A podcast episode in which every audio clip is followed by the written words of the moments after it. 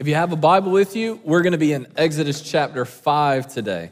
Uh, if you don't have a Bible with you, that's no problem. We're going to have the text up on the screen. Uh, you'll have the text below you uh, if you're watching from home. Uh, and also, if you download our app, uh, we have the Bible uh, listed there on our app as well. we're going to be looking at all of chapter 5. I'm not going to read all of chapter 5 because it's lengthy. What I'll do is I'm going to read through verse 9, paraphrase some paraphrase the middle section and then pick back up with verse 19 through the end of the chapter. So, with that being said, please hear the word of the Lord. Afterward, Moses and Aaron went and said to Pharaoh, Thus says the Lord, the God of Israel, let my people go, that they may hold a feast to me in the wilderness. But Pharaoh said, Who is the Lord that I should obey his voice and let Israel go? I do not know the Lord, and moreover, I will not let Israel go. Then they said, The God of the Hebrews has met with us. Let us go a three days' journey into the wilderness that we may sacrifice to the Lord our God, lest he fall upon us with pestilence or with the sword. But the king of Egypt said to them, Moses and Aaron, why do you take the people away from their work? Get back to your burdens. And Pharaoh said, Behold, the people of the land are now many, and you make them rest from their burdens. The same day, Pharaoh commanded the taskmasters of the people and their foremen You shall no longer give the people straw to make bricks as in the past, but let them go and gather straw for themselves. But the number of bricks that they made in the past, you shall impose on them, and you shall by no means reduce it, for they're idle. Therefore they cry, Let us go and offer a sacrifice to our God. Let heavier work be laid on the men that they may labor at it and pay no regard to lying words. Now, at this point, uh, the foremen of Pharaoh uh, do just this. They follow his commands, they take the straw away. Israel is complaining, uh, and then they are beaten for it. So, after all this beating, things are getting really bad here. We pick up in 19. The foremen of the people of Israel saw that they were in trouble when they said, You shall by no means reduce your number of bricks, your daily task each day they met Moses and Aaron, who were waiting for them as they came out from Pharaoh. And they said to them, The Lord look on you and judge, because you made a stink in the sight of Pharaoh and his servants, and have put a sword in their hand to kill us. Then Moses turned to the Lord and said, Oh Lord, why have you done evil to this people? Why did you ever send me? For since I came to Pharaoh to speak in your name, he has done evil to this people, and you have not delivered your people at all. Things are going from bad to worse here for Moses and Israel. So, a pastor friend of mine shares this story about this Christian couple. Uh, he changed their names to Tim and Sarah. I don't think there's a couple here named Tim and Sarah who are married or engaged, so don't think I'm talking about them if that person exists. If you're watching at home, you're Tim and Sarah. I'm not talking about you. So, with all that being said, Tim and Sarah were um, engaged. They were young Christians uh, in their faith. They were old enough to get married. So, uh, they're going through their engagement process. They move through uh, onto their wedding day and they get married. Several years go by, and as the Lord is growing Tim and Sarah in their faith, uh, Sarah starts to become nagged by some past sins that she has never uh, told her husband about. So years have gone by, and she's carrying this burden with her. And what she hasn't told Tim is that when they were engaged early on, she had a series of affairs with various men before they got married. She kept that secret to herself. She buried it down. She compartmentalized it. She white knuckled her way through several years until the Lord grew her to a point. She's like, I just can't bear this anymore. She felt the need to come clean. That feeling of being exposed for who you really are, opening up your hearts and your sin to someone, and then being vulnerable and wondering how they're going to respond. So Sarah comes to Tim one afternoon, they sit down in the living room, and she tells Tim everything that she had done, all the encounters, all the hiding, all the lying. And it's at this point in her tears where Tim breaks down. He's undone, he's weeping, he's shocked.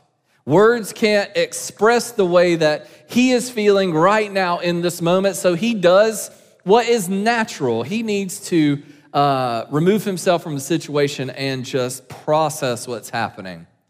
So Tim leaves Sarah there on the living room floor. Tim goes off and drives away, and Sarah is left in the living room in a puddle of tears with all of her shame, with all of her sin, with all of her sadness, feeling, Have I sinned so much to destroy this relationship? Am I too far gone because of my sin? Will Tim ever love me again? What's going to happen to my life? Am I too far gone for his love? That's right where we find Israel. This is right where we find Moses and Israel as they are experiencing life with their sin and their situation. Their sin is building inside of them. Their outside pressure from Pharaoh and the beatings that they're experiencing is causing them to question their relationship with God. They start to, to in their disobedience and anger, think of their relationship with God as one as a contract and not a covenant. I do blank and God does blank. They're, they're thinking their relationship with God is like this. And when they misunderstand that relationship in such a way, when this pain intensifies, they respond to God in two ways one is disobedience, and the other is rage.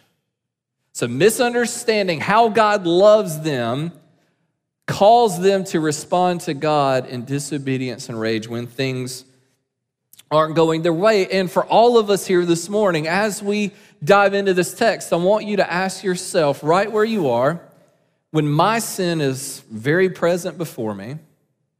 And when life isn't going the way that I thought it would, maybe even when life is ratcheting down on me and things are very painful, how do I respond to God? I pray for all of us that we would respond the opposite of Moses and Israel. I pray that we would learn from Moses and Israel what not to do in this text today. So let's turn to the text. In verses 1 through 3, we learn how seeing God's love as a contract instead of a covenant leads to disobedience. It's here where Moses and Aaron have come off a little bit of hot streak from success from back in chapter 4. Back in chapter 4, they've encountered God, the, the leaders were together, the church was together. Uh, God performed miracles at the hands of Moses. He turned his stick into a snake, and then the hand was leprous, and all these awesome miracles were happening. And even at the end of chapter 4, we see the people were together and they bowed their heads and worshiped. Even in the midst of their difficult situation, their eyes were fixed on God and they were worshiping, but something has happened. This momentary success has actually caused them to sin against God. This momentary success gave Moses and Aaron a big head. It made them arrogant, and they made two crucial mistakes here. Well, what were these mistakes? Well, if you notice in verse 1, Moses and Aaron come to Pharaoh alone. Now, that might not seem like a big deal on the surface, but if you think back to chapter 3 and verse 18, God gives very clear instructions to Moses and Aaron about how they were to approach them. He tells Moses and Israel, You two, with all of the elders, you all go and approach Pharaoh. Who shows up to meet Pharaoh here? Moses and Aaron alone. Fail number one disobedience right here at the beginning of the text. This is outright disobedience, but it doesn't end there. After God tells Moses and Aaron and all of the Israel uh, leaders to go to Pharaoh, he instructs them to say this The Lord, the God of the Hebrews, has met with us and now, please let us go on a three day journey to the wilderness that we may sacrifice to the Lord our God. How does Moses and Aaron respond to Pharaoh in this text? They say, Thus says the Lord, the God of Israel, let my people go that they may hold a feast to me in the wilderness. Mistake number two, epic mistake. In the Hebrew, this is basically Moses uh, coming to Pharaoh, digging his heels in, bowing his chest up, and saying, Let my people go. And this is not what God instructed him to do. He got a big head and he came in there real hot, shouting orders. That's not what God has called them to do. How in the world do you think Pharaoh would respond to this? Pharaoh replies, Who is the Lord that I should obey him and let Israel go? I don't know the Lord, and I'm not going to let Israel go. And here you can just envision Moses and Aaron before Pharaoh and coming in all hot headed and big headed, and then Pharaoh just shutting them down right there in their face, and then they just turn in and just get sheepish. Listen to, listen to their response in verse 3. They say, But if you won't let us go, God's going to fall upon us with pestilence or the sword. What a slap in the face to God that is. This is utter disrespect against the character of God. Think about all God has done for Moses and Aaron up to this point. God has been gracious and loving and kind. He's been patient with Moses and all of his doubts. He's even provided Aaron to help with his insecurities. God has appeared to them and done all these wonders. And this is how Moses responds. Gosh, that's painful. What we have here is a prime example of how sin and hardship distorts our view of who God really is. It distorts our view of God's love. On one hand, Moses and Aaron had a little bit of success, and that success turned them into an arrogant bully. Yeah, I know God told me to say it this way, but I'm going to do it my own way that suits my own needs. On the other hand, when adversity comes, Moses became sheepish. Moses became scared. He lost that sense of security that God can provide, and then he throws God under the bus like some petulant adolescent deity. Tim Keller has a great quote about this. He says this We need to remember that we're saved by grace when we fail. At this point, we are like, yes, that's not really that good of a quote. Here it goes, though. But we need to remember it much more when we succeed. We need grace when we fail. Yes, we need grace when we succeed. And this is so true of Moses and Israel and for all of us. How often, when we experience times of success, we forget that all of that comes from the covenant loving hand of God, and we start thinking to ourselves, man, I'm doing really well in life. Morally, I'm knocking this thing out of the park. I'm reading my Bible, I'm praying, and look at my life. God is blessing me. All that is is contract based love. That's a contract based relationship where I do my end of the bargain, and God, you better do your end of the bargain, or else I'm going to be really upset at you. What happens on the other side of that? If we understand God's love as a contract, when adversity hits or when we fail, we can malign God's character like He is out to get us if we mess up. Oh, I've sinned really bad. Therefore, God, on His end of the contract, has got to punish me. I've sinned. God's going to get me. Both of these extremes completely miss the mark about who God is, completely miss that uh, miss his covenant love, and they're both crushing. They're both crushing to us. I saw this uh, in an example I was reading. Uh, in October of 2005, there was a convicted murderer in a Romanian prison who brought a lawsuit against God because life didn't go the way he planned it to be. The guy in the suit, his name was Pavel M., and listen to what he says in his lawsuit. He's requesting legal action against God, resident in heaven, for committing the following crimes cheating, concealment, abuse against people's interest, taking bribes, and trafficking of influence.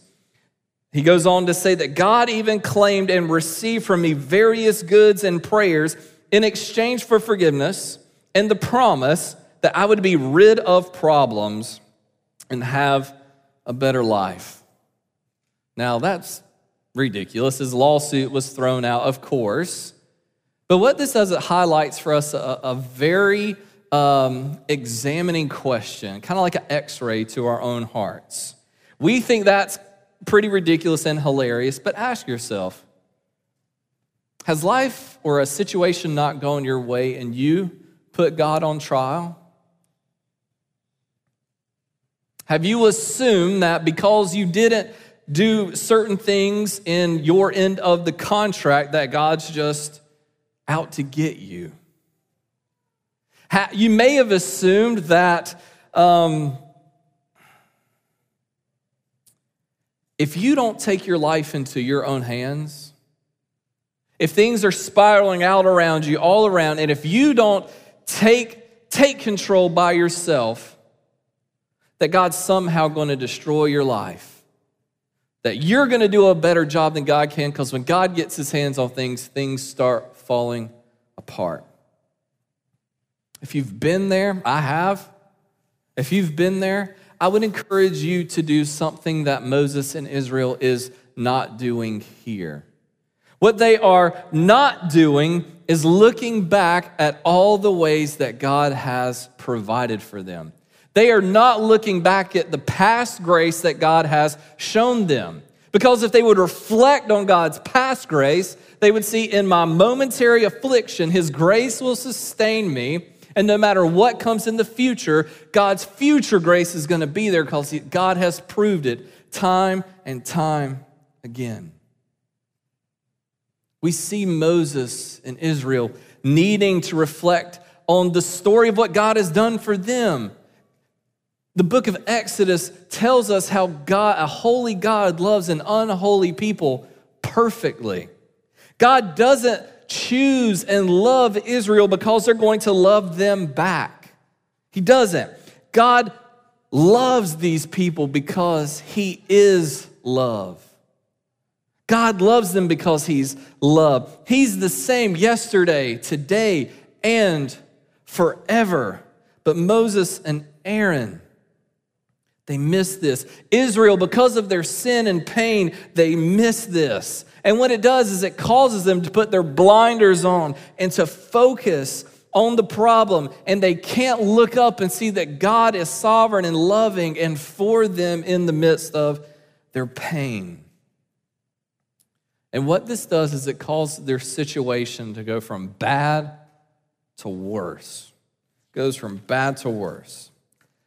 So, how do God's people act when their sin rises up and the pressures of the world are pressing in and punishing them all around? They misunderstand God's love as a contract instead of a covenant, and it called them to be disobedient, but now we're going to see it gets worse. It causes them to rage against God. So, after Moses and Aaron leave out from Pharaoh's presence, after Pharaoh has basically shut them down, uh, Pharaoh then he, he gives them the provision. He says, All right, uh, because uh, you're being ridiculous, Israel, not only am I going to require you to make the same amount of bricks, but I'm also going to take your straw from you. You're going to have to go get the straw, and you're also going to have to continue uh, with the same quota of bricks. As they fail, they're beaten. This real physical pain, this emotional pain, it causes them to forget how God has actually promised them deliverance. God promised them deliverance. And now their pain is causing them to rage against Moses and Aaron and God. Look at verses 20 and 21. We see the pain of their suffering, it hardens them, doesn't soften them, it doesn't make them cling to God more, it actually hardens them. And in their rage, they lash out at Moses and Aaron. Notice their words here. They say, The Lord judge you. They use God's family name and associate the first thing with it with judgment. Not love, not compassion, but judgment. You made us stink. You're causing us to be killed. That's rough. Sin is progressing here. Their suffering is harding them. It's actually causing God's people to turn on the messengers and not on Pharaoh, who's the one who's actually trying to kill them. Pharaoh is the reason that they're in slavery. Pharaoh is the one trying to destroy them. There's massive irony here. The irony here is that Pharaoh, who thinks he's a god, is interacting with Israel on a contract based relationship. You are not holding up your end of the bargain, therefore, I'm going to punish you.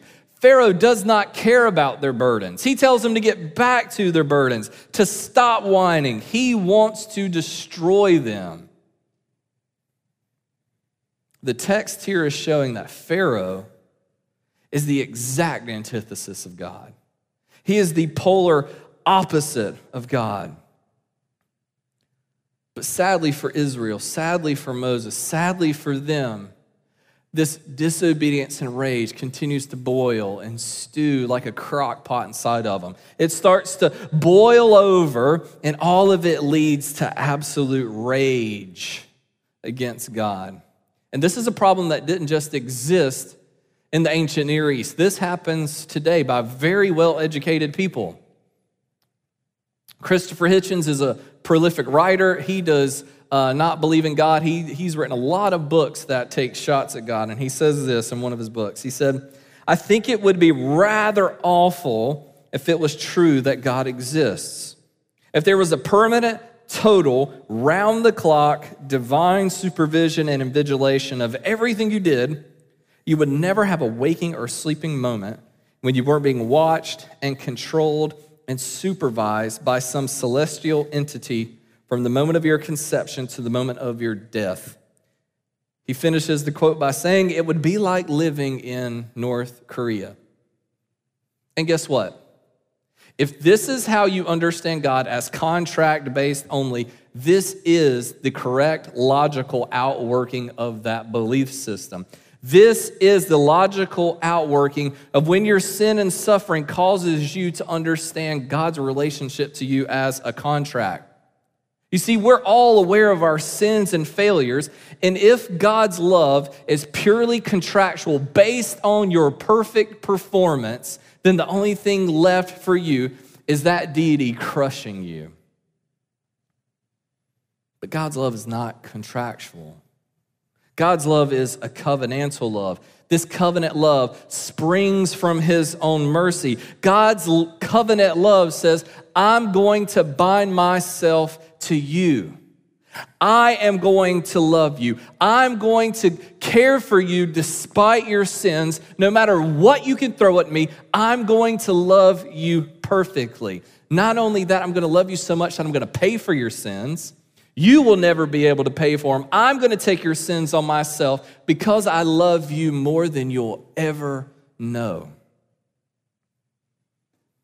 That love, that understanding of who God has revealed himself to be in the scriptures is exactly what Hitchens is missing and exactly what Israel is missing.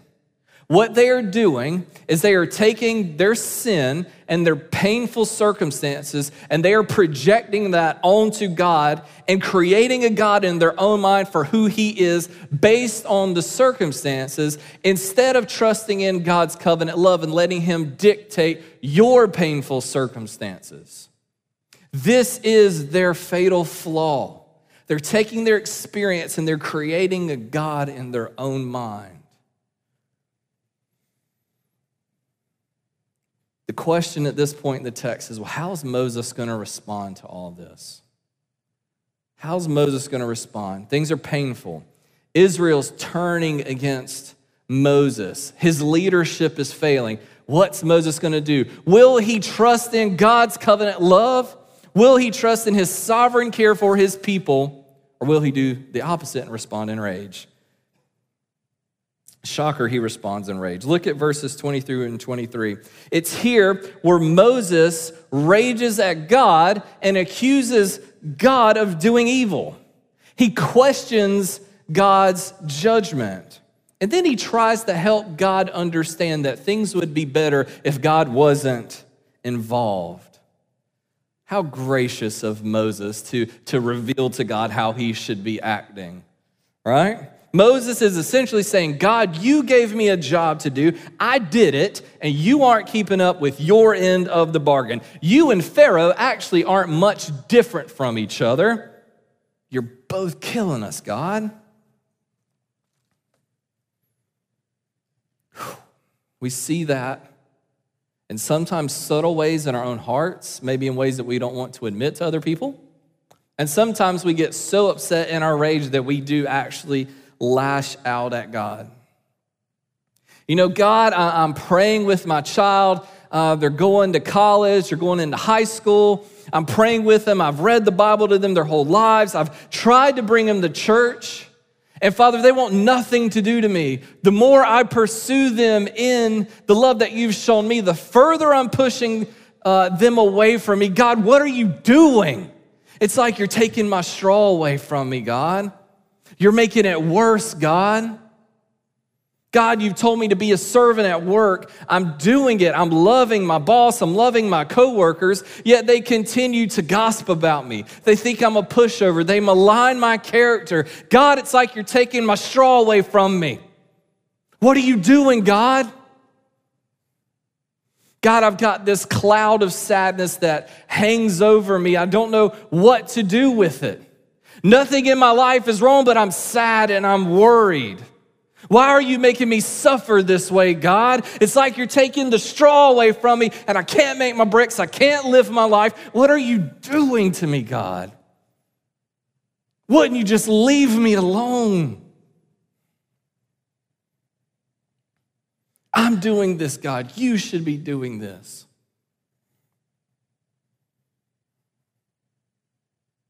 God's big enough to hear those complaints, which is good, but y'all, if I was God, it would be really hard to respond to my people in love. It'd be really hard to respond in patience and fatherly affection for someone that would rage against me like that. Thank God he's big enough to handle it, though. Now, Keith's going to preach on this next week. I'm not going to uh, take anything away from that, but look how God responds to all this. I'm just going to highlight it here. In chapter 6, verses 5 through 7, listen to how God responds to the rage of his people. God tells Moses, I am the Lord. I've heard their cries, and I remember my covenant. He doesn't say, I remember my contract, I remember my covenant. I will bring you out from under your burdens. I will deliver you from slavery. I will redeem you. I will take you to be my people, and I will be your God. God is the mover for his people when we are kicking and screaming against him. That is covenant love. That right there, church, is the definition of God's love for us. God's heard their cries. He's taken their shots. He's heard their blasphemous judgment against his character. God stays calm. He stays loving and gentle. God reminds his people that he's in control no matter how they may think he's working, even if they feel like he's not there, or even causing things to get worse. You see, God knows this about us. He knows that we're weak, He knows that we're fragile, we're fickle we're nearsighted. We only deal with what's in front of us. We don't do good with ambiguity in the gray area of life. We like things very black and white. Yet, despite knowing that about us, despite knowing our condition, He loves us with a perfect love. Not because we're holding up our end of the contract but because he swore by himself, which is the highest authority in the universe, he swore by himself that he would be our God and that we would be his people forever. There's nothing we can do to change that. That's love. That's real covenant love here. I want all of you to hear this question when you sin, do you feel like God is some ogre in the sky ready to crush you? because you're not being perfect. I'm not talking about little sins, but when you really mess up, do you feel like God's just going to be there to get you? You see, you may have experienced that from a family member or a parent or a loved one who did treat you this way. You may experience situations in life where you are immediately punished for failure. But this is not God. This is not the God of covenant love. This is not the God revealed to us in Scripture. Notice, on one hand, you've got Pharaoh watching the burdens of his people. The people are crying out. In verse 4, he says, Get back to your burdens. Get back to your burdens. But what does the God of the universe do? He comes into earth. He takes on human flesh. He comes into our lives. And when we experience our burdens and we cry out to Him, He responds to us very differently than Pharaoh. Hear the words of Jesus from Matthew 11. He says, Come to me, all who are weary and burdened, and I'll give you rest. Take my yoke upon me. Learn from me, for I'm gentle and humble in heart and you will find rest for your souls. For my yoke is easy and my burden is light. This right here is the story of the entire Bible. From beginning to end, God constantly reveals himself as a God who is out to save and secure and love people who are the least deserving and the most unappreciative. That's the story of the whole Bible. And God proves this by sending Jesus to die for our sins, to die for our disobedience and our rage against Him. And it's here in God's covenant love where He says, I will make you mine. I will make you mine. You don't earn this, but because of my grace, I'll send one to die for you. I'll send one to die for you. I will make you mine forever. I will love you more than you will ever know. And in Jesus, through faith alone, God tells us that He will never love us any more or any less, no matter what our behavior is. That's covenant love, paid for and bought by the person of Jesus, who covers our sin, who covers our shame with His righteousness and forgiveness. And it's this love that sustains you when life doesn't go your way. It's this love that sustains you when you see your sin before your face. It's this love that reminds you that God is not against you, but God is for you. It's this love where we see played out with Sarah and Tim. Tim's left the house. Sarah is there on the living room floor. Her sins are before her, her shame's before her. She's undone. Tim stays gone about an hour and a half. And he comes back to the house and he's carrying a large duffel bag and doesn't say a word. You can imagine what's going through Sarah's heart and mind at this point. He's going to start packing up his stuff and he's leaving. But Tim doesn't do that. Tim goes to his bride, he picks her up by the hands. He stares at her, reaches into the duffel bag, and he grabs a wedding dress that he went out and purchased. He covers her in this wedding dress, wipes away the tears from her eyes, and picks her up in his arms. And he says, I love you. I forgive you. and You're mine. They're still together at this point. That's covenant love, church. That sacrificial love that pays a price.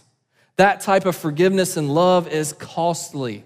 And that is exactly what Jesus has done for you. If you trust in Jesus, Jesus has lived in your place and died in your place and has risen again on and for your behalf. And at the moment you trust in Him with all of your sin and brokenness and shame, He comes to you and He covers you in His righteousness. He wipes away the tears from your eyes and He tells you that you are loved, that you are valuable. He promises to wipe away those tears and He tells us He will be with us forever. And there is nothing in heaven and on earth or inside of you that will ever be able to snatch us out of His hands. If that's the God you trust in this morning, then rest in that love. Rejoice in that love. Let that sacrificial covenant love for you overflow in you to help you love God and love others better. Go and tell other people about that wonderful love. But if you're here this morning, you're watching online, and you don't yet trust in Jesus, you feel like, ah, maybe I've sinned too much. I'm too far gone. I'm too rotten for God to love somebody like me. Please hear that you can never out sin the blood of Jesus. There's nothing you could ever do in heaven and on earth that the blood of Jesus can't cover and can't secure for all of eternity. Your sin may be great, but God's love is greater.